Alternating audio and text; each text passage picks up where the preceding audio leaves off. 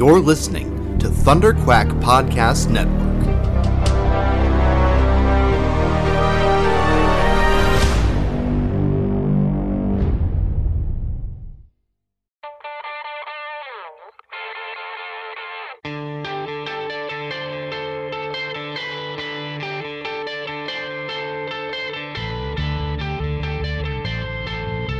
Hi, this is Jim Shooter, and you're listening to the Epic Marvel Podcast.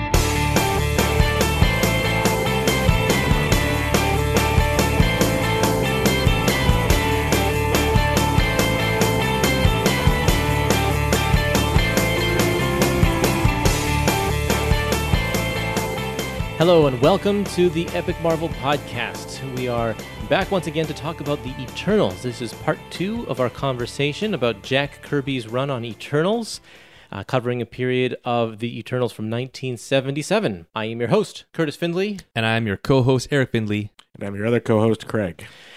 and we are going to cover the back half of what is collected in the Eternals by Jack Kirby Complete Collection. Today we are talking about the Eternals, issues numbers 11 to 19, plus the annual number one. Okay, where did we leave off last time? Uh, for those of you who didn't hear last week's episode, well, the Celestials are, uh, they've come to Earth and they are going to pass judgment, and all of our friends in the Eternals and the Deviants are kind of working together to figure out a way to save the planet because none of them want it destroyed. Also, uh, Sprite it just annoyed Icarus. Yeah.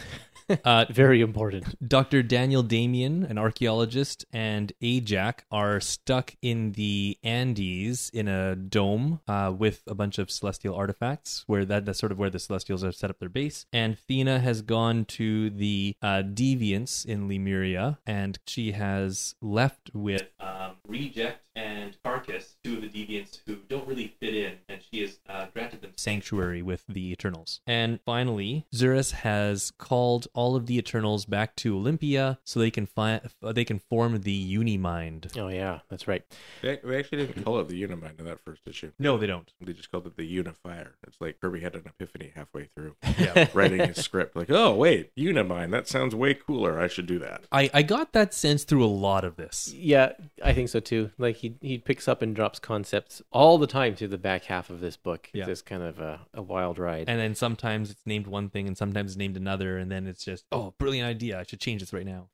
And we covered most of the, the, the listener comments and all that kind of stuff last week, so I think we can just jump right into the issues. Oh, h- however, before I, we do that, I do want to say that this episode is brought to you by Dying Breed Collectors at dyingbreedcollectors.com, and you can use the code Epic Marvel Podcast, all one word, at your shop in your shopping cart to save 10% off of any Epic collection that you are purchasing that day.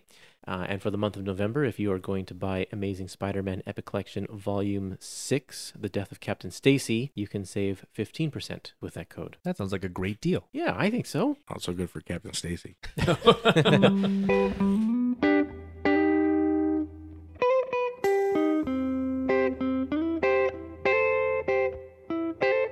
Okay, let's do this. So we're going to jump right into issue number 11. Who wants to start? I could do that. I, I was gonna say I think we should almost. Well, yeah, eleven makes sense. I was gonna say I think we should jump into uh, The annual? the annual first because it sort of picks up after ten. Although it So, it's kind of weird. where does it place it in the book? It uh it- after 12.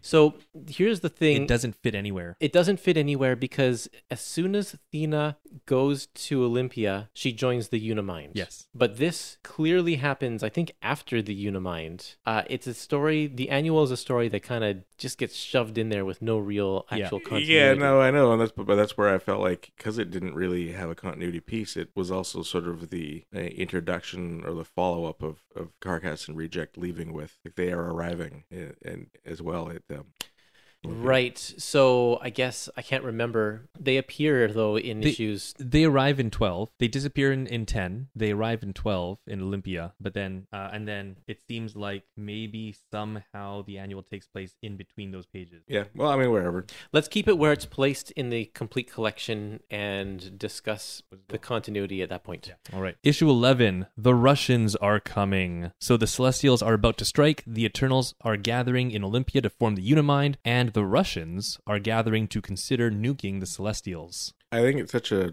dated, or not really dated, but like such a, a um, an obvious story arc from that era, like an era specific story that the this great threat is the Russians, and that that could be like this ominous, almost thing like the Russians are coming. Definitely a Cold War story, right? Yeah. Yeah. And uh, but I, you know, like I don't know you would do that today the same way, and, and even the the portrayal of the Russians and um, it, it fit really much in the stereotypes of that era, and I think it, it, it's an interesting piece that way. Mm-hmm.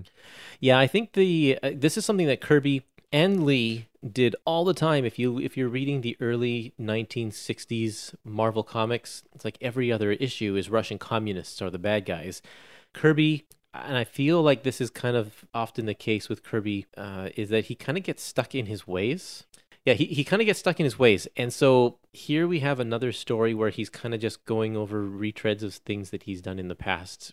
And the whole concept of the Eternals in general, like we've we already we already know it's a little bit derivative of the fourth world. And talking about con- concepts about the beginning of civilization and that kind of stuff that he talks about all the time. So it's actually kind of not a surprise that he brings up Russians in this as well. I don't think, at least. It was kind of a surprise to me that I guess not really because they say the Eternals are everywhere. That that these a bunch of these high up Russian government officials are or military officials are actually Eternals. I, I actually I did find it surprising though because they didn't have like a bunch of Eternals infiltrating the U.S. government or Well, yeah, right. or the United Nations. Yeah. yeah, Um, they were all hiding. But the Northern Eternals have The Polar Mountain Eternals. sorry, the polar Yes. polar mountain Eternals have infiltrated the Russian government, and I thought that was odd within the context of how the rest of the Eternals have behaved. The only other example of sort of infiltrating the the power structure of a society would have been Ajax with the um With the Aztecs. with the Yes, Aztecs, right. as their as their god king. Yeah, Yeah. Um. It it might be this might be also part of the Cold War writing, but uh, Kirby portrays the Polar Mountain Eternals as sort of more brutish and uh, uh like tending toward uh, violence and war. I- I thought he was portraying them as the voice of reason among a very aggressive and unreasonable group of Russian generals. Uh, I mean, Well, for Druig- for, compared compared to the compared to the Russians, yes, but then compared to the rest of the Eternals, like the rest of the Eternals see them like, uh, unfavorably. But isn't it? Um, doesn't Druig's dad say that it's the the influence of the Russians on Druig that has made him so unreasonable? Yeah, I could see that for sure. I, it's interesting to, that these are technically the good guys, and they're behaving like good guys amidst the group of Russians, but they kind of behave as bad guys amidst the group of Eternals, especially in the Druig issue that we'll, we'll tackle later on in this episode. Yeah. Page 196. I've allowed your involvement with humans to mold your character. You've been influenced by the worst of their instincts. Yeah. So he, Yeah. it's a pretty bold commentary on the Russians that because we know that the only humans he's been interact- interacting with are the Russian government officials, and Kirby has just commented that those are the worst of human instincts. yeah. So, uh, and you know, it was what was his name? Uh, Vul- um, Vulcan. It was Vulcan. Vulcan, who- Vulcanin, I thought it was. uh, it, it changes a couple times. but in this issue, it's Vulcanin, isn't it? uh, maybe. but uh, anyway, the guy, the dad, um, So- he is the one that breaks up this this like brawling that goes on. This sort of playful, supposedly brawling, Yeah. maybe. But um, so he seems to be sort of reasonable, and then his children are less. And that's that, that's I guess who gives them the their their clan a bad name. Yeah, fair enough. That's an interesting point you've made without meaning to make it. The inconsistency of names might be the most consistent part of this book. This issue, we're also introduced to Kingo, who is a in this one he's a Japanese movie star. So there's another example of an Eternal who is living publicly, even more publicly than maybe government officials, um, as a as a human. I know that Kirby was resisting the idea of trying to tie into the um, larger Marvel universe at the time, and he was also in a hurry to introduce just this vast swath of characters Yeah. Like create his own universe. and sort of create his own pocket universe, yeah, within within the Marvel universe. And he um like some of his characters ended up grossly underdeveloped as a result. I think Oh, for sure. Kingo would have been a really interesting character to explore, but also that would have been an opportunity to appease his editors who were pressuring him to be more engaged in the greater Marvel universe by taking an existing character. Uh, like if you had to have some sort of Japanese uh, Eternal, it could have turned out that the Silver Samurai had always been an Eternal, or or a nod to one of the other underdeveloped Japanese characters, which were at the time very much caricatures. Well, and so is this guy. I mean, we only see him in two panels, and that's in this entire series. And he's got kind of the traditional garb and stuff. They What pick- if like uh, Wolverine? What was Wolverine's wife's name? Um, Yuriko. Yeah. What if she were an Eternal? Yeah. Oh, but she died. oh, did she? Eternals can't die. It's comic books. She might not have actually died here. That's, yeah, right. We're also introduced to another character, a lawyer, Professor, or sorry, not a lawyer, but the Archaeologist. archaeologist, Professor Holden, who is here throughout the remainder of the series, but for no real purpose. Yeah, he got in the way. He just got in, yeah. Cer- a Sersi comes up and says, comic relief. "Yeah, you would you would find this really fascinating." And it's like, "Well, where where did you come from?" oh, and, and and speaking of that, um, they show up using this what he- here what they call this pop power, um, which is later on renamed, but it's this ability to just teleport. And so they have the ability to fly at great speeds and heights. Which they just refer to as levitating, and they have this ability to teleport. But then they also build themselves like flying machines so they can get around quickly as well. And it's like, well, if you can just teleport anywhere, why do you need other modes of transportation? Yeah. yeah, Yeah. to sell the toys. Right. There were there were lots of Eternals toys in 1977, weren't there? Uh, I don't know. I, I have to tell you though, if there were, I would actually try something like visually. This book is captivating. oh yeah, they they got great some characters and designs. it's a bit of a slog to read at times. Like it, it its pacing is not always great, but um, visually, especially like the ships and the structures and Yeah, this, They're like the awesome. Celestials are all so individually designed. Yeah, Well, you look at the polar, uh, the polar Eternals, and like all of their costumes. I feel like they're like straight out of He-Man, like because of the bright colors and the I don't know. weird headpieces. I- uh, Icarus kind of looks like He-Man himself, Yeah. with the hair and Yeah. stuff. Uh, and it's not actually that far off from He-Man era. It's just because He-Man was what 83 or 85 or something like so that. So really, then He-Man straight out of Eternals is what you're saying. Kind of, I think. So- what if we gave Icarus a sword? But I think that's this is also like the, the whole era, the barbarian era, is huge. Uh, at this point, right, with Conan, uh, he's like big in the comics right now, and that Mhm. brings gives way to characters like He-Man. There's a lot of that kind of fantasy, even though this is, leans more on the science fiction side of things. There is definitely that sword and sorcery aspect to Kirby's storytelling and characters uh, through through Eternals. I think. So this is more like Zardoz, the uh, weird uh, Sean Connery sci-fi Yeah, that's a weird one. Yep. If you ever want to see Sean Connery in a speedo for an entire movie, N- no one wants to see that. yeah, They- then don't they, go. They see might have Zardoz. in the seventies. Uh, so yeah. Anyway, so with with this popping power, uh, we start to see. Actually, I think we saw it a little bit before, but like I think we talked about this last time, where Kirby doesn't seem to really have a great, solid idea of what everybody's power set is. Um, do all Eternals have the same powers, or do they have different powers? And then things just sort of pop up as they're needed. It's like, oh, just so you know, we've got this power. Oh, just so you know, we've got this power. Maybe if DC had done a better job defining the powers of the people he was trying to mimic, then Kirby. So, Mike, I have a question: Are these Russian uh, Eternals like? Are they plays on Russian gods or Slavic gods? Um, I don't, I don't think Druig is a play on that. Well, Vulcan would probably be. It's probably uh, Vulcan, right? And is that that? But that is that Roman? Uh, Vulcan? yes. yeah, I tried googling it actually already, and I couldn't. I couldn't come up with anything. I mean, there is a list of Russian gods in a, an ancient Russian religion, but none of them seem to jive with any of the names here. No, I don't think uh, Druig to me uh, seems to line more up with like like the idea of a druid, like Yeah, Yeah. um, for sure. especially his penchant for like burning things and stuff. right. And he is the son of uh, Vulcan, and if Vulcan is from Vulcan, Vulcan was the god of fire. Okay, there you So, go. Yeah. It's one of those things where it's like Kirby had an idea at the start of this series by tying it all into to Greek and Roman mythology, but then the further he went, he's like, I need more names." I, I ran out of characters.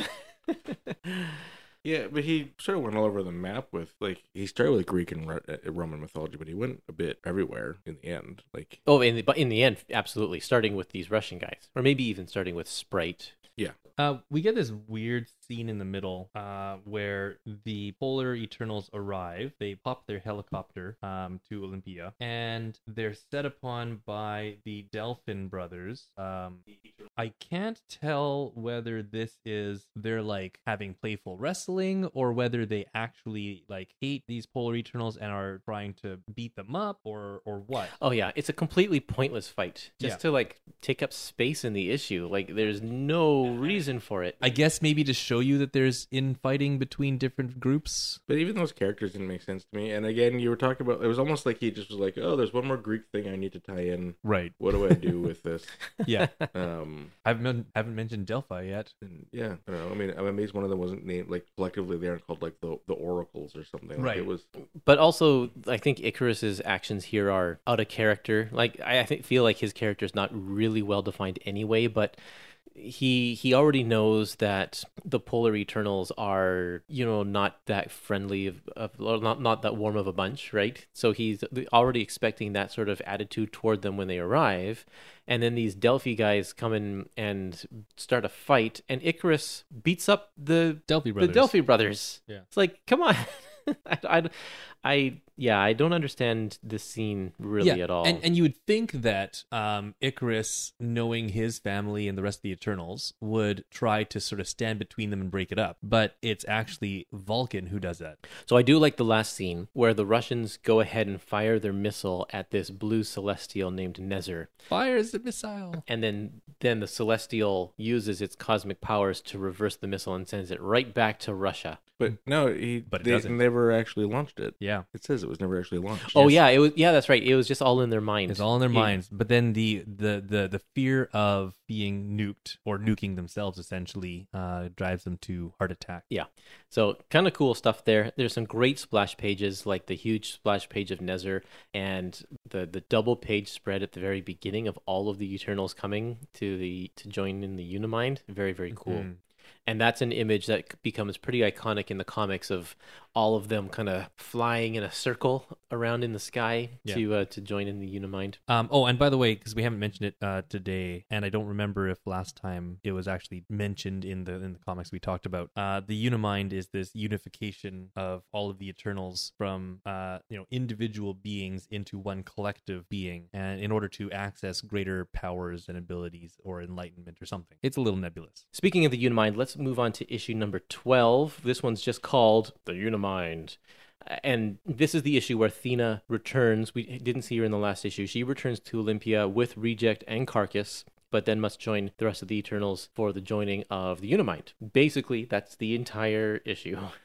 What I'd like about this, so I really like the characters of Reject and Karkas. I think they're my favorite parts of this whole story. Totally, and I would love to have seen like some exploration of those characters and learning how to be less deviant like. So it, it came last time in this plays to Eric's whole names constantly changing issue. Um, Yep. The reject's name is Ransak, but it doesn't get mentioned. I don't know if it gets mentioned At all. in at this- all in this. No. No. So I don't know if Kirby is the one who named him Ransak, but his he is the reject um because he's been a re- he's a rejected deviant, but his actual name is apparently Ransak. It just doesn't Nobody cares. come on. Well, and later on in the series, they just refer to him as Reject, as his name, not even the Reject. He's just Reject.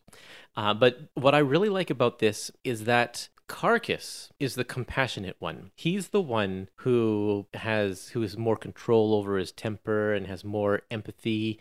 And I love that playing with expectations that you know the beautiful one should be the one who is more understanding or whatever, and the ugly one is the one who's more rough and, and brutish or whatever. And so it's like Kirby tosses that on its head because Reject is definitely the hot headed one in this situation. so it's Gaston and the Beast. Yeah. That's right, it is. yeah and uh, you know i was i was going to bring this up in the annual as well because i think the annual does a really good job of exploring and athena even brings up this uh, dichotomy of inner and outer beauty Yeah, definitely. Yeah, th- that's why I like these characters so much. I think the and the annual is an excellent story for that, even if it has no point in the larger story. I think though being contained into one book almost helped Kirby. He had to control himself. Yeah.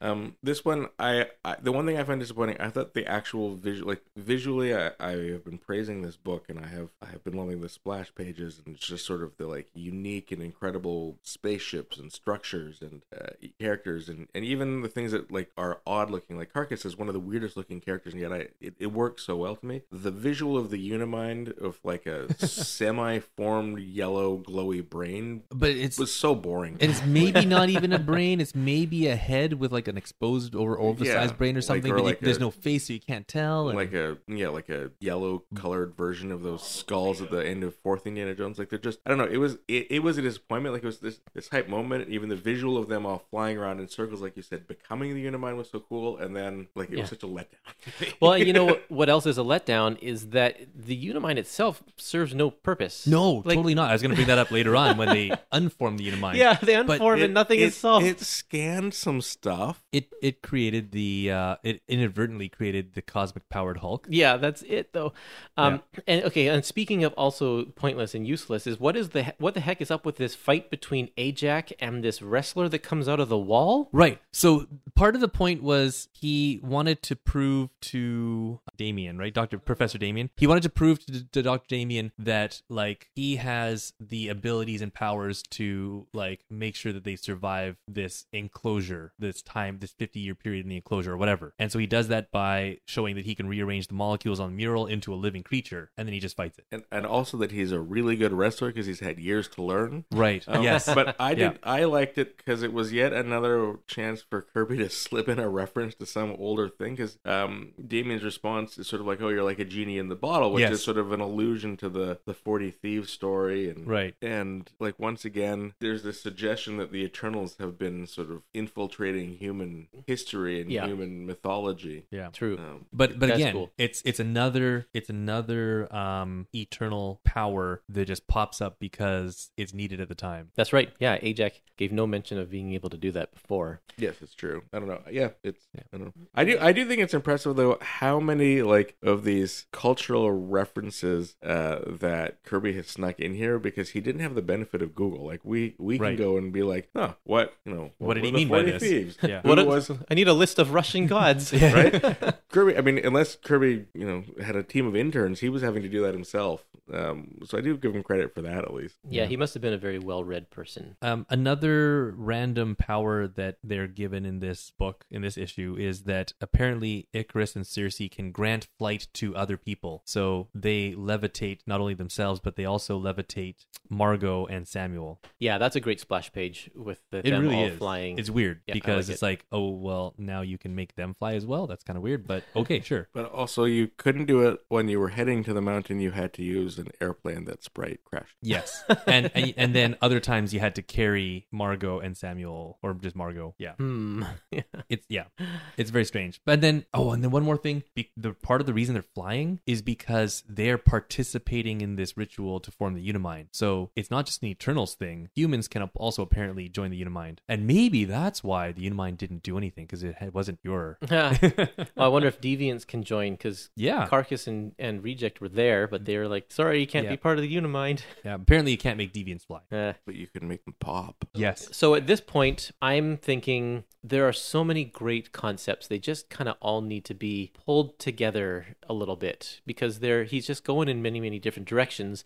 But then starting with this next issue, it just goes in a completely different direction. But this next issue was sort of foisted on him. Like he was under an incredible amount of pressure to Kirby was. Yeah. To um to start bringing his book into the larger Marvel universe. Yeah, and like you was- said, like you said, he didn't want it to be part of the Marvel universe. And we, we've seen it already. There's been a little bit of editorial influence in the first 10 issues when he had to bring in some S.H.I.E.L.D. agents who he clearly didn't want to have there because he got rid of them pretty quick. And they, and and didn't mention he mentioned them once. He mentioned Shield once. yeah. And uh, at some point, someone wears a thing mask. He the transforms uh somebody transforms a person's face into the thing. Yeah. yeah, that's um well, we're not quite at the Hulk stage No. yet. But the, the the other part about um the next several issues that's interesting is that it shifts from sort of these self-contained stories that have sort of an overarching, you know, narrative to these more overlapping stories that are very interconnected. So like, you know, one issue will have the end of one story and the beginning of the next. That's kind of how Lee and Kirby have always done like the old, old issues of the Fantastic Four Oh, totally. and stuff. But Yeah. I, I thought, I mean, if we head to sort of 13 and 19 as we hit the end run here, the pacing is very different. The the types of stories, the action sequences, um, it seemed to me very much to be moving back towards the sort of Standard. individual Marvel standard comics uh, that we're Yeah. used to. They they in fact they dropped the celestial story pretty much altogether. Oh, yeah, for it never really issues. gets resolved. Uh, and then, so yeah, I agree. This is where the shift happens. It's like we, we've been the first twelve issues are kind of one big long arc, and uh, with with a continuing story, building up and introducing these characters and concepts. Uh, and sure, there are like some standalone, um, there are some standalone parts of each issue, like you know, Ajax battles a wrestler in one issue and that gets resolved in that one issue. Yeah. Um, but yeah, you're right. This now we're going to see maybe two issue stories or a three issue story uh, that's kind of self contained with and doesn't even really have to do with the overarching plot of this the celestial stuff. But before that, we've got the uh, a little interlude with the Eternals annual number one. Not Right. just the Eternals annual, wasn't it the King size annual or something like that? Oh yes, Yeah, they call them the king size annuals. actually, if you, if you read all of this, it should be all new Marvel Comics Group King Size Annual The Eternals, a double length action epic. Fantastic. Um, and like I, I do love this one. Really leans into Kirby's fascination with other parts of human history or human folklore. With uh, with Jack the Ripper, with Attila the Hun. Like he's Mhm. like, yeah, look all this other cool stuff I really liked from history that I found when I was wandering in the library looking for the names of uh, obscure Russian gods. Um, but it, it, it's it's fun fun that way. Um, it is sort of where the Eternals actually meet Karkas and and the Reject. Um, I don't know, but beyond that, I don't know if it serves much of a purpose other than to be like, look, we've got two new characters that we're really not going to explore that much after this, but here they are, and welcome to the family. Yeah, I it yeah, it's too bad that doesn't have much of a point and that these characters are pretty much dropped after this, but I really like this story because of the interplay between the three main characters. That was really the highlight for me. I couldn't care really about the the the, the villain Zaka, the tool master, who I guess created some sort of Time, time to device where he could pull things from other parts of history like that's a but only temporarily. yeah, it's such a classic Kirby idea. Like that's something you would see in the early pages of Fantastic Four or Thor. I actually found that, um, uh, or I also found that this has some elements of the older like suspense stories. Um, for example, where Zaka ends up, um, as uh, he ends up dying in sort of this karmic twist where he's been um setting all of this, you know, horror upon the on the city, and then something goes wrong, and it's now uh, aimed toward him, and it resu- results in his death. Right. I think it's interesting that he never really reappears in Marvel Comics. Like he, for all of the decades of time traveling stories and like the number of times Kang has been in a, nu- a nuisance and Yeah. Doctor Doom has meddled with time and the multiverse and everything else. And Zarrko the Tomorrow Man. And and, Yeah. and the way they've explored and expanded on other characters from the Eternals and given them names like okay, the reject should be Ransak or um you know we we should we should look more into how uh, we could put Sersi on um, the Avengers. Like they have explored, the Marvel Universe has explored these characters, and writers have taken a stab at trying to expand um, this this mythos. And yet here's this Marvel loves its time traveling stories, and here's this time traveling villain, and Marvel has completely ignored his existence. well, they got Kang. Do we really need more than Kang and Oh, Immortus? And I don't know. I mean, you'd think that there have been like some moment where Kang like decided to off other time travelers. You could have even had like a panel of like Zacchus being like, "No, don't do this to me." You sure he didn't turn up in Secret Wars or Yeah. Civil War or something? He's probably there. Probably like a background character somewhere. Uh, yeah. If not, I, I defy all, all current Marvel artists. Stick him in the background and see if anyone notices. So I am also really impressed because we, we mentioned this last time. Kirby is pulling 13 pages a week, doing at minimum two monthly titles. I think maybe even three. There was a bi-monthly one in there as well. But then he also sticks on this giant size annual where he is fully penciling an entire like 30 plus page story and sticking it in the middle of his schedule. So it's like this guy's a workhorse. He's and it looks good still. Yeah, I, I think though it partly is because it seems to have been a bit of a passion project for yeah, for him. totally. I think it's interesting how um, when Zuras is talking to Reject and Karkas about, uh, you know, you guys are the ones we're gonna have to. They accuse him of saying, "Oh, you just want us because we're gonna kill him. You just want to use us as like your your weapon and your assassin." And he goes, "No, I'm not gonna tell you to kill. Just do whatever's in your nature, knowing full well that what's in their nature is to kill people." Yeah, right. Uh, she's hoping that deep down, deep, deep down inside. Yeah. No, I think I think he knows that like I think he wants to uh he wants them to kill him but not admit it. Mm. Yeah. So Yep. he he tricks them into thinking it's their choice, not his. Plausible deniability, Eric. Yes, that is the phrase I'm looking for. Yeah. In this, we also see Thena has uh, a couple of other abilities that she hasn't shown before. Um, the ability to like transmutate the form of things It seems like every Eternal has a transmutate ability at this point. at some point. Yeah. Yeah. So so again, the question is, do all Eternals have the same abilities, or do they have different ones and some overlap, or whatever? But anyway, Only she- Icarus shoots eye beams, though. They, they yeah right. They say that her ability is just an illusion for uh, Karkas, but he's definitely smaller. Like he's still gigantic, but he's definitely not as wide. And some like so he's definitely changed form, like changed shape. But isn't there one? Isn't there one panel where someone's about to attack him, and then they see his monstrous shadow, and they realize? Oh, I didn't notice that. I, I, let me find that. Yeah. Um, but also when she transmutes people, then they heal, and that's an important thing for later on, I think, which I'll bring up later. Um, but then also as you're looking for that, um, there is the the person or the the creature who ends up killing Zakka is a creature called Tutinax. And I thought, correct me if I'm wrong, I thought that Tutinax had a very kind of a parademon kind of um, outfit. There. Yeah, Like especially with the little yellow hook thingies over the eyes and no, I see what I see what you're saying. Definitely, except for that it's blue, but except for uh, his blue, yes. he sort of has a Batman symbol on the chest though, Oh, I see. So or a seagull maybe. that scene I was mentioning with uh, with Karkas is when he's fighting Attila, and Attila sees the shadow, but then it's revealed. So it then it's revealed that Karkas is in his actual monster He- he form. changed so back. he maybe Okay. he just changed. Right. But yeah, I mean, in this one panel up at the top, he's this one Hun is grabbing Karkas by the scruff of his by the neck of his shirt, Yeah. which sh- he shouldn't be able to do if this is just an illusion. Right. And he's like, he's still, I don't know, eight feet tall or something like that, but he's, yeah, definitely a different size.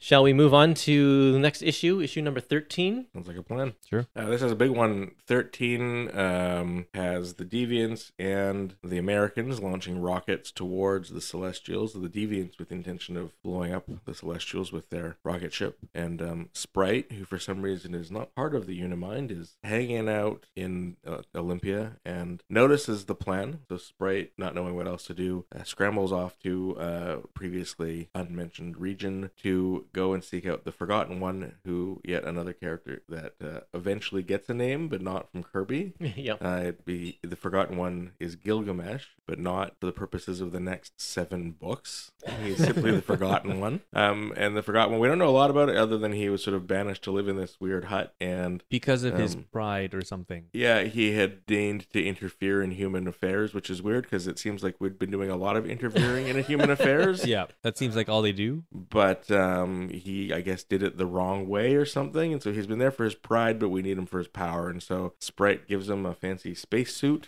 By rearranging molecules. Right. Yeah. Although to be fair, that kind of was always Sprite's power. Like Sprite that's turned true. himself into a globby Yeah. snot monster thing at one Right, point when that's he was right. being spanked, and Sprite's been consistent, more consistent in his powers than some of his his fellow uh, Eternals. But anyway, Sprite gives him the the rearranged molecule spacesuit and a special uh, spaceship also, and so then Made from his little prison hut. Yeah, yeah, of course. And so the Forgotten One also heads off into space to try and intercept the Deviant missile, um, which he sort of succeeds with an assist from the target of the missile because it's the Celestial Yeah. in space, the one above all, who um, Another swaps character that we just randomly. Random- It was, we it was mentioned before. was he? Yeah, but, But never, yeah. we had we never seen. He, uh, anyways, they they flip the the three people or the three ships' crews all get flipped around, and and so the Forgotten One ends up on the ship with the missile, which he succeeds in, in defeating. The Deviants are unable to pilot pilot the their ship and they blow themselves up, uh, and the uh, Americans end up somehow on a Genius American Eternals ship, which they figure out how to fly, which I find odd that the like Very intuitive. l- They realize that it's controlled by thought. Yes, but like the deviants who are very technologically advanced couldn't figure out the American Like the spaceship. up, like like a joystick. Yeah. Yeah.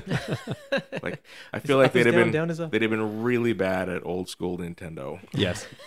Um, what I did like about this is that it calls back to one of the earlier issues, like I don't know, issue three or four or something, where uh, the deviants have spent centuries, essentially, if not longer, building up their defensive or even offensive power in anticipation of the Celestials coming back. It was mentioned when we're first introduced to them that they have all of these um, like huge weapons and things in Lemuria in order to attack the Celestials when they come back. And it turns out they have this gigantic bomb ship, energy bomb, uh, and got a great splash page of that there. The the deviants um There's two splash pages of that ship in this one issue. Oh yes, right. yeah, the deviants' powers or the intensity of their weapons, or whatever, is another one of those things that I found frustratingly inconsistent throughout this series. Yeah. Uh, at one point, they talk about how we can't hope to harm the Eternals, and then at another point, they're like, we have weapons that will kill them, and then we have. Or we'll kill the Celestials, And then we but not have- the Eternals. Yeah, we have a bomb. Like we can blow up a celestial, and we they. I mean, it failed, but they had one of their military weapons outposts attacked by a celestial and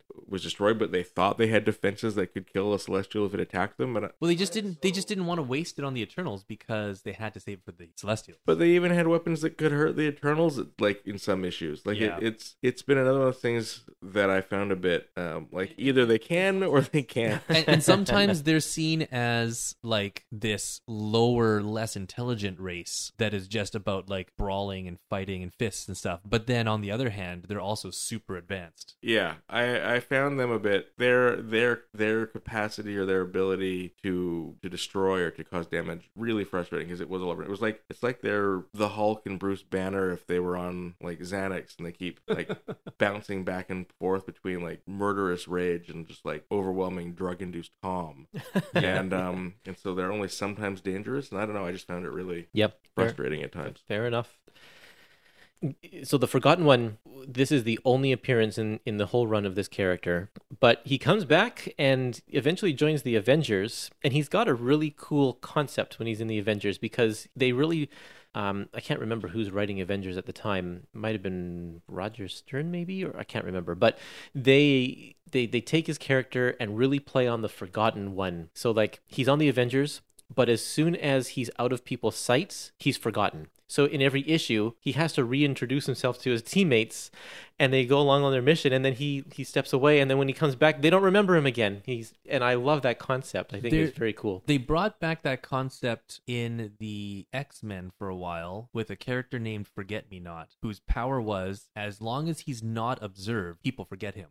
Right? Yeah, that's exactly Gilgamesh. Yeah, and so that was that was an interesting uh, interaction there. Um, Gilgamesh was also part of a um, uh, god team that was sent to fight the God Killer more recently, and so uh, it was, there was like uh, Thor and The God Butcher. the God Butcher. Yes. Yeah, Yes. yeah, yeah. Simonson was the writer. Oh, of um, Avengers. of Avengers. Oh yeah, yeah, that's right. Yeah, yeah. Okay, shall we move on to this uh, next issue here, issue number 14. Ikaris battles the Hulk, which is really the entire issue. There's really That's pretty self-explanatory. uh yeah. Th- this is this is the the issue where, you know, Kirby is forced to I- I- insert some sort of aspect of the Marvel universe into his issues. So he does it This is also sort of where we abandon the um, celestial story. Yes. We completely do. So this Hulk story takes up pretty much the next two and a half issues, Ikaris and the cosmic powered Hulk, and it's obvious through a lot of the dialogue, Kirby goes out of his way to explain that this is a character from a comic book. Yes, that this these is definitely yeah. The, the the loophole for his editors is that okay, uh, I'll put in the Hulk like you want me to, but this is not the real Hulk. Yeah. So these these college students have made a robot as a college mascot of this comic book character that they like called the Hulk. And because of the Unimind, the Unimind is just like spewing cosmic energy all over the place and it goes in this in this this robot and so now the Hulk has become an actual raging mindless monster. And that that of course is just kind of ridiculous in itself, but it's kind of on par with what's going on with the Eternals.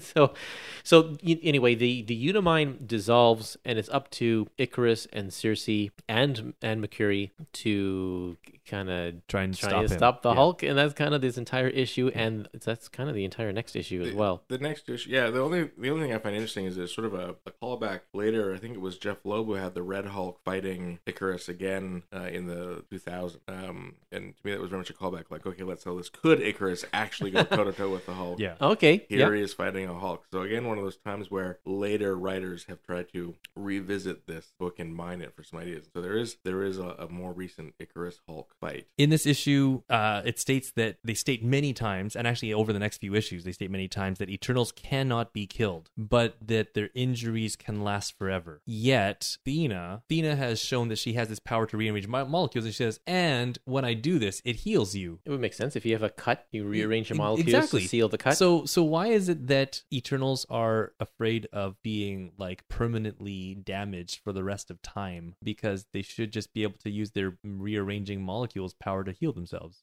probably still really hurts. So they probably are like, I don't want my arm cut off because it actually is quite painful. No, but that's not how they phrase it. no, it's not. No, it's not at all. Anyway, let's keep on going over to this issue here, number 15. Do you want to do this one? Issue 15 is titled Disaster Area. And so we have um, Ikaris continuing his battle with the cosmic powered Hulk. Um, and also being interrupted by a bunch of reporters. And that's pretty much it. What I like about this is that this is kind of the first time Kirby has revisited the Hulk since the 60s, since the, like because he, is a co-creator of the Hulk, and he did a bunch of the Hulk stories um, later on in the Tales to Astonish days. And then he left Marvel, and then when he came back, he didn't revisit any of the characters that he had done before. He didn't do Ant Man, he didn't do Fantastic Four. Um, so seeing him revisit the Hulk here is actually kind of a treat for us to see him do to, to do Hulk in his style as it's as it's evolved in in through the 70s. But it's not even the real Hulk.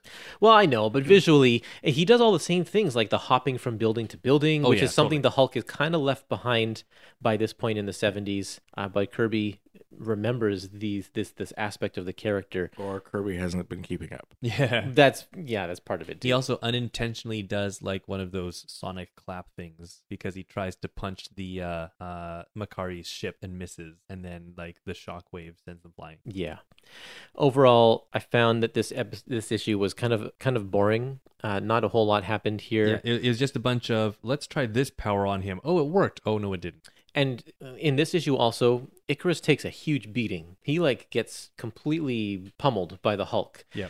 And- But they've been they've been positioning this character as super strong and super powerful. Um, but starting with this issue and moving forward, he kind of gets beaten up over and over again, and they really diminish his own his own power set. I think Yeah. another one of those inconsistencies. Yeah, and then uh and we'll get to this I guess, but um he's drugged or or somehow inhibited from using his eye blast, which is like his big thing and yeah. But this this is the um issue where uh with the reporters they're very clear that this is not, you know, this is this is um from a comic. This is a character Yeah. from a comic book and they're like, uh where is it? Page 301. Um these comic fans think that all of Marvel's characters are running amok. What's really happening? Yeah, yeah, yeah. They're they're very very blatant with the fact that I like the other fans like, what's next? Are the Inhumans to show up? Yeah. Was is Thor fighting Doctor Doom? Yeah. Well, uh, I don't think we need to say anything more about this issue. Should we move on to the next one? Issue Yeah. number 16. 16, Big City Crypt, with the crypt in the font of the Tales of the Crypt Oh yeah, I from didn't notice that. EC Comics. In this issue, Zuras finally steps in to finish the Hulk. We haven't seen him since the Unimind stuff. And so this is kind of an issue where we're going to get to see him in action and what he can do. Uh, in the the result of, of the Hulk battle is is a great tomb opening up in the ground, revealing like this empty prison that once held this guy named Dromedan, the Brain Snatcher. He's escaped, and he can control the minds of of people that are around him. So Zeus, Zeus, Zuras finds this uh, the helmet that contained him. And you gotta stick it back on his head to contain him, so you can't control people's minds. And this is another one of the. It reminds me of the annual story where we're introduced to a random character who's causing a problem.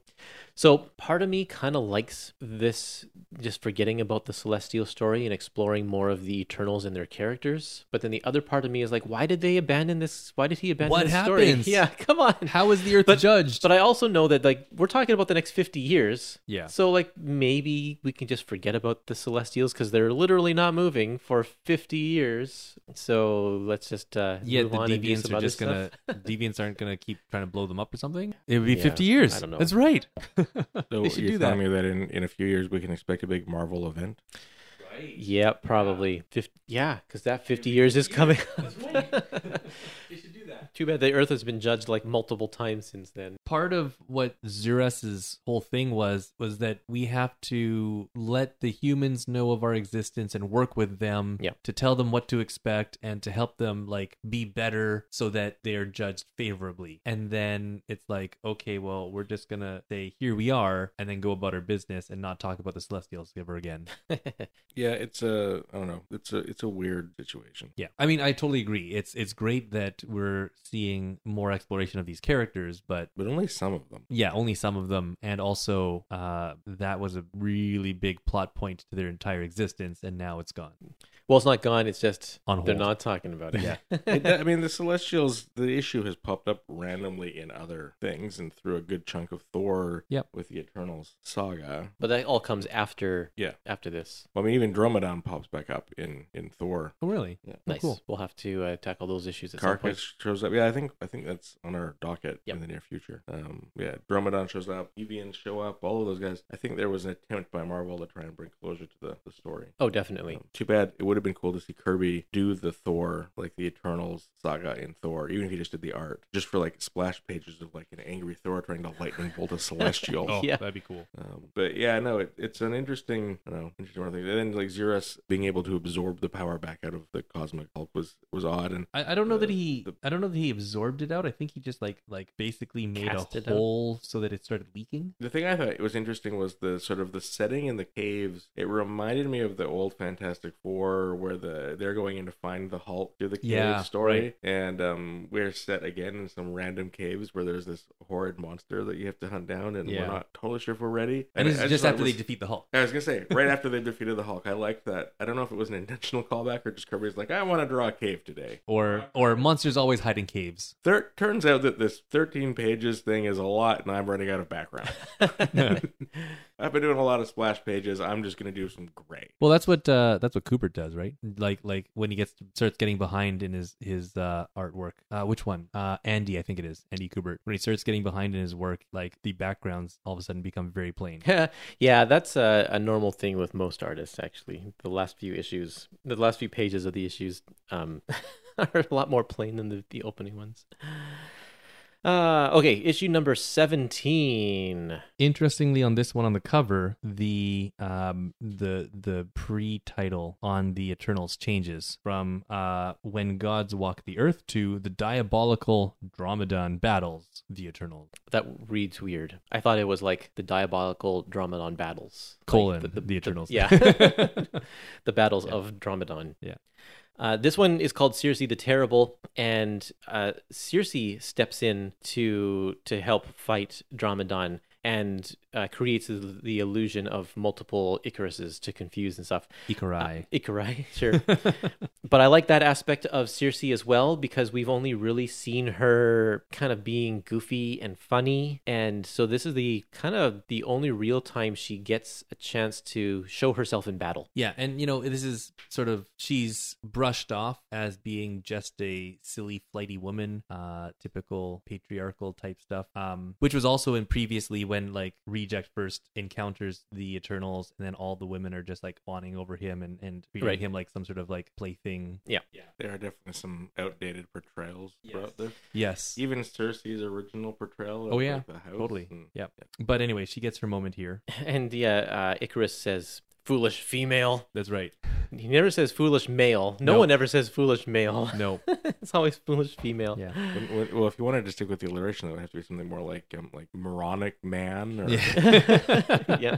I think that'd be a great superhero team. Actually, it's moronic man and foolish female, and their their trusted stupid sidekick. I like the design of this guy. He kind of looks like a mummy. So I think uh, I don't know if it's intentional, but I mean he's kind of made of rocks and stuff. But uh, I, he looks he looks cool. That's about it though, because he's just kind of a monster, lumbering monsters Yeah, kind of and, character. but he, and he's got this um mind power, so he doesn't actually do anything. He stands there and he like controls mind. which that that bothered me that their solution to stopping him was to like encase him in cement because Right. he wasn't really doing anything anyway No. and his mind is still exposed so he still control your mind like, Yeah. even if it was under concrete he could still control your mind so it was kind of a silly solution to the problem Right. I think the idea like is that he's still pretty strong. Yeah, So in for order sure. to get close to him for the helmet, but then they hesitated. yeah Yeah. Um. should have gone for the head Should have gone for the head. One thing that's interesting in this is um Ikaris talking about Vulcan because on page 198 of this collection, um, back in issue 11 or 12, he calls Vulcan his uncle. right And then because he and druig are cousins right. yeah And then here, page 344, he calls him father. Whoops Yeah, I, I saw that. Yeah, I was Uh-oh. I was a bit confused. at And first. yeah, and then back uh further in the next issue, page 351, it's back to uncle. Oh kirby you Yeah. should have had an editor to keep things like this straight I- I feel like his poor editors were a bit handicapped throughout this. Well, he was the editor. He is credited as editor for this i- throughout these issues. So he doesn't. He there's a consulting editor like Marv Wolfman and and Archie Goodwin, but because of Kirby's status at this point, I'm pretty sure their jobs were just pass the pages over to the colorist.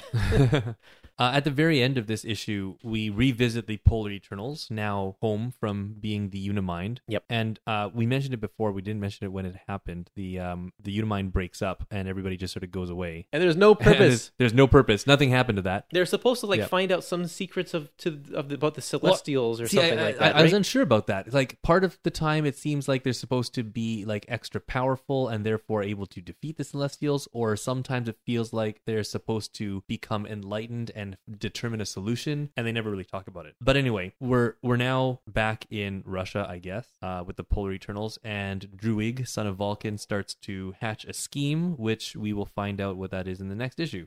Well, no, you know, you find out at the end. It says right in the black box to kill a space god. Oh right, yes. it's right there in the teaser. Which happens to be the title of the next issue. Okay, so this next issue, issue 18, To Kill a Space God, I found that there is a big flaw in this whole concept. Like, there's so many flaws. So many flaws. In all of this back half of Kirby's Kirby's uh, Eternals. Yeah. But so Druig knows that there is a big weapon, okay? Yeah. He knows that there's a big weapon. Yeah. He doesn't know where it is. So he's trying to get his he's trying to like torture his buddy. What's the buddy's name? Sigmar. Sigmar to try and reveal the location. And Sigmar's like, I don't know the location, but Ikaris knows the location. Okay, so now that he, so now Druig has to kidnap Ikaris, and he, Ikaris is like, I'm not telling you the location, but his this little symbol reveal is revealed on his forehead that gives away the location. But then when they get to the location, Sigmar knows a secret entrance to the location. Yes. So like, what? he had a map of the location, but he didn't know where it was. Correct. Oh, okay. Yes. But but uh, but then also uh Druig when he gets to that the pyramid and now we're like mixing issue 18 and 19 a bit but uh Druig knows all sorts of things about this he knows hey there's going to be this trap and I can't just fly in there I've got to have a force field and then when I get there then I have to like decode this wall symbol stuff and he knows all about that but he didn't and he knows where it is too right. but he didn't know what was in it yes, I know. And then, Yeah. and then, um, when Ikaris goes with Sigmar to the pyramid, Sigmar is telling him all about the pyramid and what's in there. But Ikaris is supposed to know because he was denying. He's like, "I won't tell you." Yeah, right. Well, if you didn't know, how could you not tell? How could you tell him in the first place? it's just bad storytelling. Yeah, And like, here's another instance of Ikaris being really easily defeated. Yeah. Really easily defeated. And, and Sigmar even says, I have a way to shut down his eye beams so he won't escape this little thing. So like, there we go. Right. Like, really, what is the point of Ikaris? and this would have been a really good time to try and wrap up the Celestial story. Um, but then Ikaris ends up foiling that, and so then we don't get a resolution to the Celestial story. And here's the thing I also don't understand is what happened to all of the other deviants? Because all of the other deviants came above ground to partner with the Eternals. To come up with a solution. But we don't see Toad or anybody kind of ever again Kind of got abandoned after the after the Unimind. well, but before the Unimind, like after the Russian incident, the Deviants launched their mm, spaceship Energy while bomb. the Eternals Yep. were doing the Unimind, and the Deviant city got attacked. And there's not really much interaction between the Deviants and the Eternals after that, except for where Sersi brings two of them back to Right, but now they're forgotten as well. yeah. So it's like well, and no, they're hanging out with Gilgamesh. right. but so now Druig and the Druig and the and Sigmar have pretty much taken the position of the deviants now because now they are the opposing forces kind of. And the with with the with the alternative solution that the Eternals don't want to do. But like now we have two Eternals going going after each other when Yeah. it should have been Eternals versus Deviants. Right. Just think, I wasn't clear. So is Sigmar a deviant? Like, what is Sigmar exactly? He's an Eternal. They are they're both he- one of the but he's- polar he's one of the Eternals. polar is he a polar Eternal? Because they call him Wizard at one point, Well, I think that's a reference to his powers or something like that. but they all have powers. Well, yeah, I know, but They have the same powers, but different. Like, I wasn't, Sig- I wasn't clear if he was like. is Sigmar one of the ones in that ship? That's just what I'm looking up here. Because there's um there's the father Var what's his name Vulcan. Vulcan, uh, and there's Druig and there's Torturer and there's No, one Druig is the torturer. Oh, Druig is the Torturer. there's Agonar and Agnar and Zarin. Yeah, he's not in the no, so he's not even He's in not the there. ship. like that's why I wasn't clear if he's like a servant to them because like Ajak has a bunch of like random Aztecs who work for him. That's true. and so I wasn't clear if and Sigmar is one of those guys who he shows up for three issues. Like he's never he's one of the guys that Marvel has been like, yeah, we're okay if you don't come back, and um, which is too bad because he's got such a fancy hat. Yeah, But um, he- like I don't know, I was never totally clear because he doesn't really strike me like he's not even on Sprite's level of like powers for the Eternals. Like he's a pretty yeah, he's nothing. Let's go into issue nine- 19 now. sure. Let's do that. Yeah. So issue 19 is called The Pyramid, and uh, you know I- Ikaris and Sigmar and Druig are all in the pyramid and uh, trying to uh, either find this weapon to defeat the Celestials or stop them. And when Ikaris stops Druig from firing the weapon, the weapon becomes destroyed, and all the celestial energy just like is unleashed. Um, it's going to it's threatening to destroy the entire structure, and Sigmar trips and falls or something, and says, "Leave me, save yourself." And Ikaris goes, "No, I'm going to save you as well." And I'm thinking, well, if he's an Eternal, Eternals can't die, so why are they afraid of just uh, of him like die? He's just going to be buried under rock for a long time, so maybe he's not an Eternal Forever, like literally forever. forever, he can dig his way out. Oh man. Well, again, like at one point in that same issue, Ikaris refers to uh, Druig as family, but he doesn't refer to To uh, Sigmar. Sigmar as. Right. Yeah, we get the impression that all of the polar Eternals are family, uh, distant, uh, uh, you know, relatives of of Ikaris. Right. But then Sigmar, I guess, is not. And he's again referred to as wizard. Well, this is the final issue, and we finally get to see a confrontation with a Celestial. Uh, this, this pink purple Celestial. Does he have a name in this issue? Ziran, Ziran the Tester. Oh yeah, Ziran. That's right. And uh, this issue kind of wraps up in one page, basically saying, um, "Well, we tried, but I guess we're just going to have to let them do what they're going to do."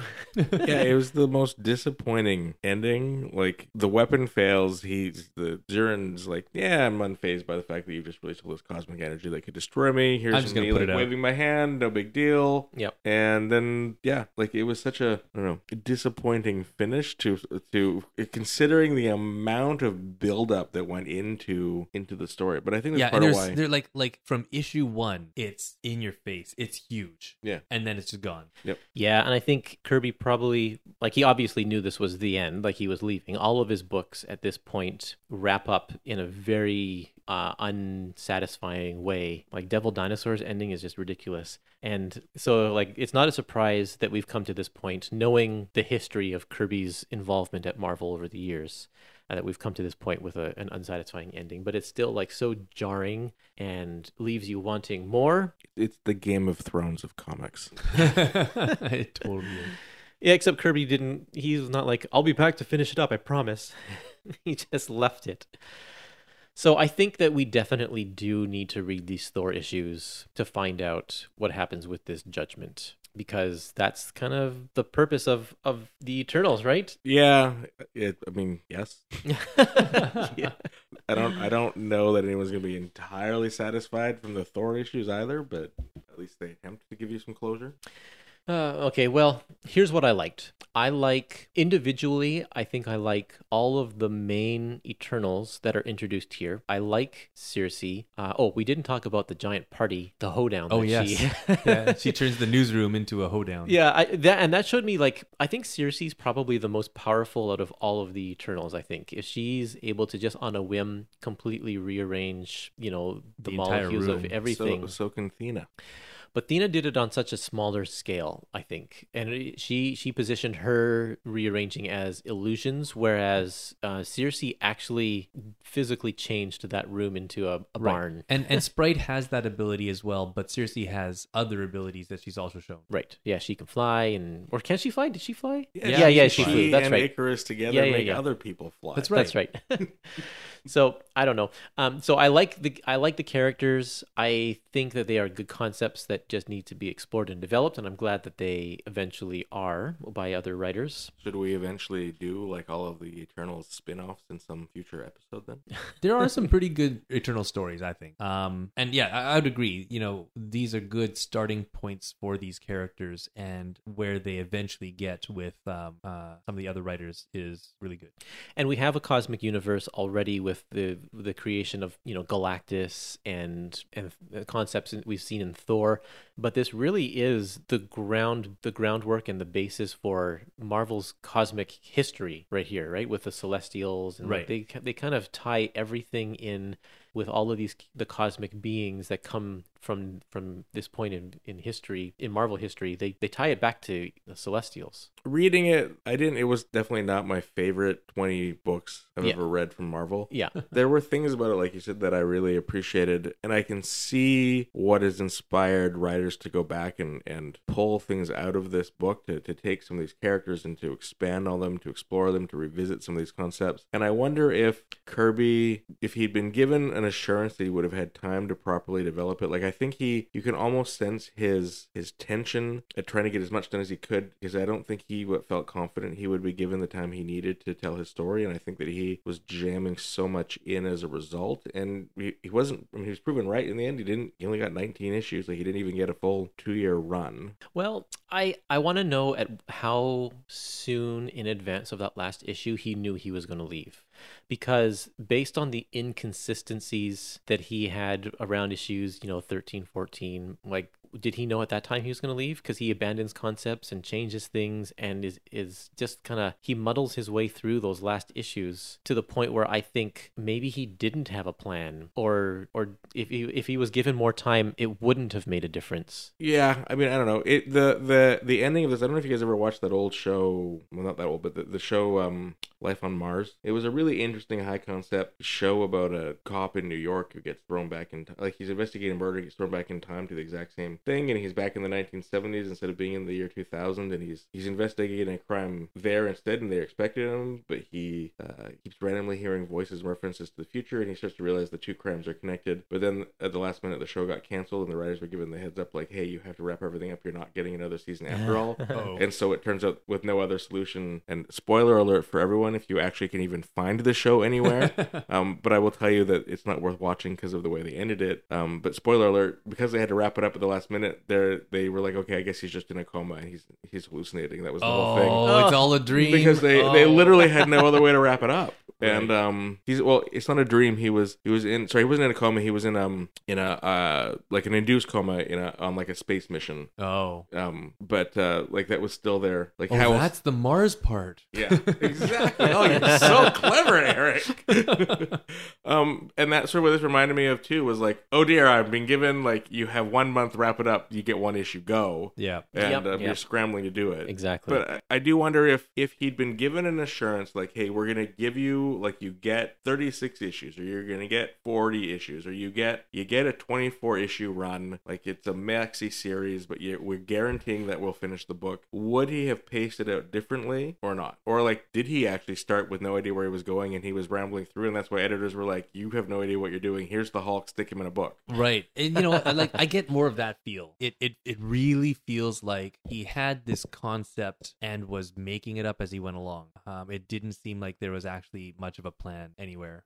Which admittedly a lot of writers do. A lot of writers, like I was talking to Steve Englehart about West Coast Avengers, and he has this huge 12 part story or whatever called Lost in Space Time. And he told me that, you know, he just started and he didn't know what the ending was going to be. And he says the fun of it is digging yourself into a big hole and trying to climb out of it. so it's like he, he did these random time things where they went through different points in time and things happen and he's like how am i going to connect this all and wrap it up in a satisfying way in the end Yeah. And and it's only recently with people like Jonathan Hickman where they start having the grand five year plan of, Yeah. of what's gonna happen. yeah uh, and that works for some people and it doesn't work for others and i really don't think that's how kirby is here because it's obvious that Engel, he- Englehart should have included Zardoz in his time thing, and that would have wrapped it up. Zardoz appears and solves your big hole in the ground. or maybe he's the cause of it. I don't know.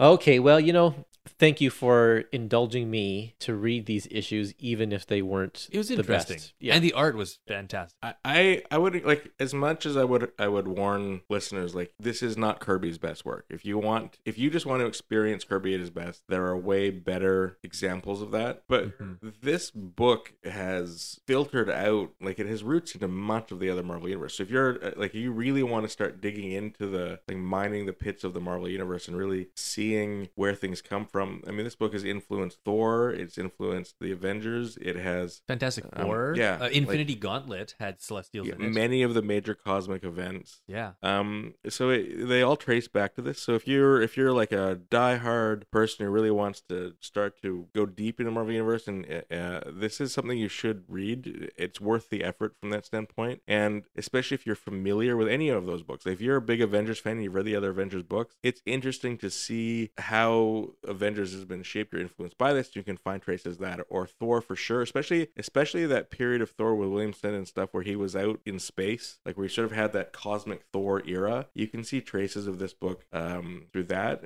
so like i do think it's worth worth reading from that standpoint and I- I it's definitely agree. ff like if you're a fantastic four Oh, yeah. fan for sure again i think Yeah. it, you can see Or or you know Silver Surfer or Thanos or any of that stuff. Well, I mean, they've they've retconned it that Thanos is actually a deviant. So really, Yeah. this whole thing has influenced everything Marvel. Well, exactly. I just feel sorry for the people who watch the movie and are like, "Oh man, I love the Eternals. I'm gonna check out a comic book for the very first time. I've never read a comic book before by Eternals by Jack Kirby. This is not the book for If, those if people." no, if you're if you're one of those people who watch the Eternals movie and you want to read them in comics, and there is no comic book that will line up with the movie, but if you want to No. read the comics, you got to do the Neil Gaiman, Rod John Romita Jr. one. It's the closest to the I movie, but even then, it's Yeah. it's still a Or ways away. It's not there the are there are presently two Eternals titles going on, one the Eternals and one Eternals Thanos Rising, and both of those would be better than this, I think. I think those would be way more. Yeah, any of those, any of the modern, you know, post two thousand Eternals runs are way more accessible to fans of and, the movie than and, this and just book more here. more fleshed out. Th- yeah, this is definitely not a book for the Marvel Cinematic Universe fans. This is a book for the Marvel comic books fans who really want to get deep into the the rich sort of History. history The lore, and oeuvre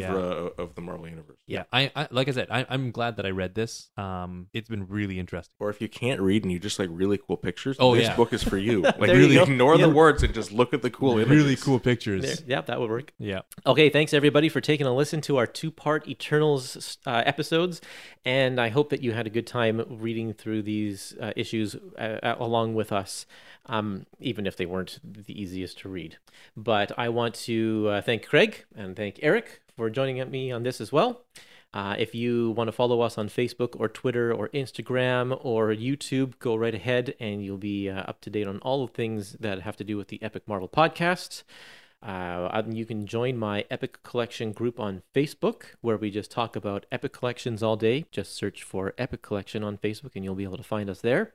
But other than that, that's it. Thanks. Thanks for, uh, yeah, thanks thanks for listening everyone. and uh, we'll see you next time. See you next time.